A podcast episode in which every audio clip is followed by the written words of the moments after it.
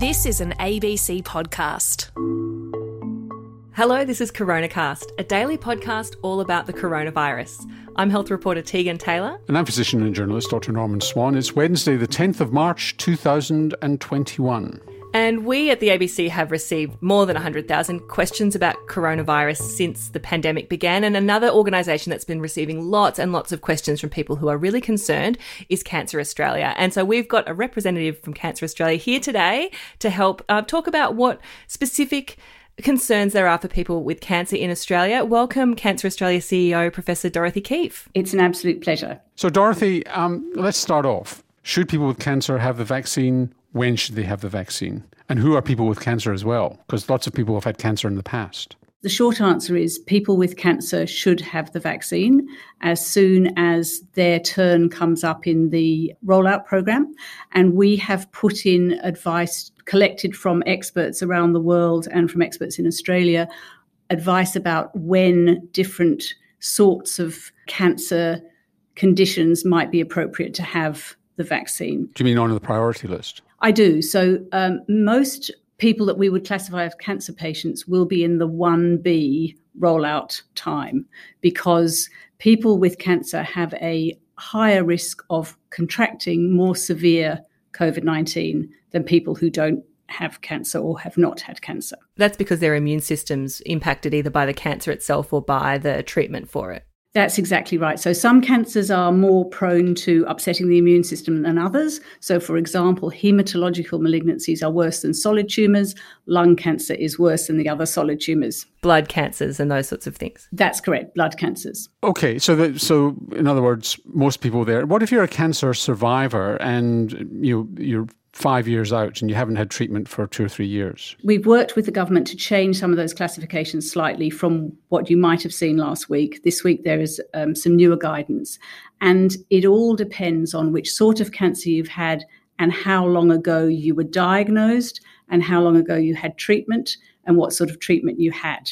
So it's really a matrix of all of those things. It's not just about the time, it's also about the type of cancer, blood versus solid, and the type of treatment chemotherapy, radiotherapy, targeted therapy, immunotherapy, antigen, you know, the CAR T therapy, bone marrow transplant, they have different needs. And so they've been differently classified. Okay, now the vaccine itself. There's been a suggestion that people with cancer don't respond in the same way as they're more liable to get serious COVID 19 disease, that they may not respond to the vaccine in the same way. How effective are the vaccines in people with cancer? Because some people have said, well, people with cancer should get the Pfizer vaccine because it's more potent for all symptoms than the Astra one. To start with the first bit of that question, the vaccines are probably slightly less effective in people with cancer. And I'm saying probably and might and things here because the evidence is not very clear. As you know, a year ago, we didn't even think we'd have a vaccine for COVID. And now we've got multiple vaccines that have been introduced very quickly.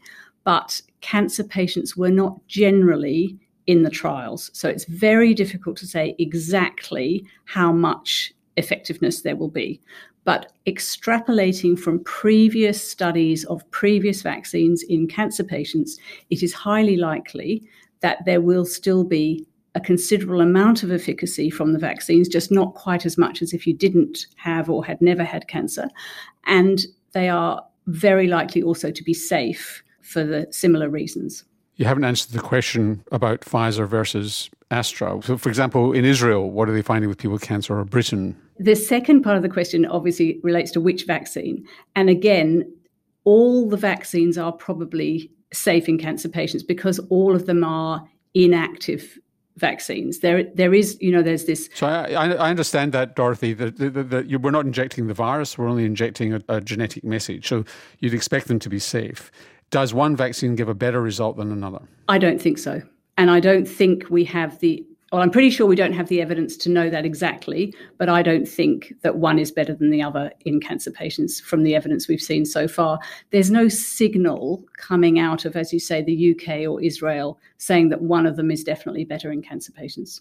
I would recommend that people have the vaccine they're offered when they're offered it. So, Dorothy, you've got advice today going out around Australia for people who have cancer, answering frequently asked questions. A lot of them are questions that we have covered uh, to, a, to a great extent on CoronaCast before about what are the vaccines available in Australia, how, how do I get my hands on them. But what are some of the cancer patient specific questions that you have addressed today? So, cancer patients are specifically concerned about when they're going to get the vaccine in the priority list across the country. And i think we've addressed that now. We've we've you know come to an agreement that most cancer patients will be in the 1b time of the rollout.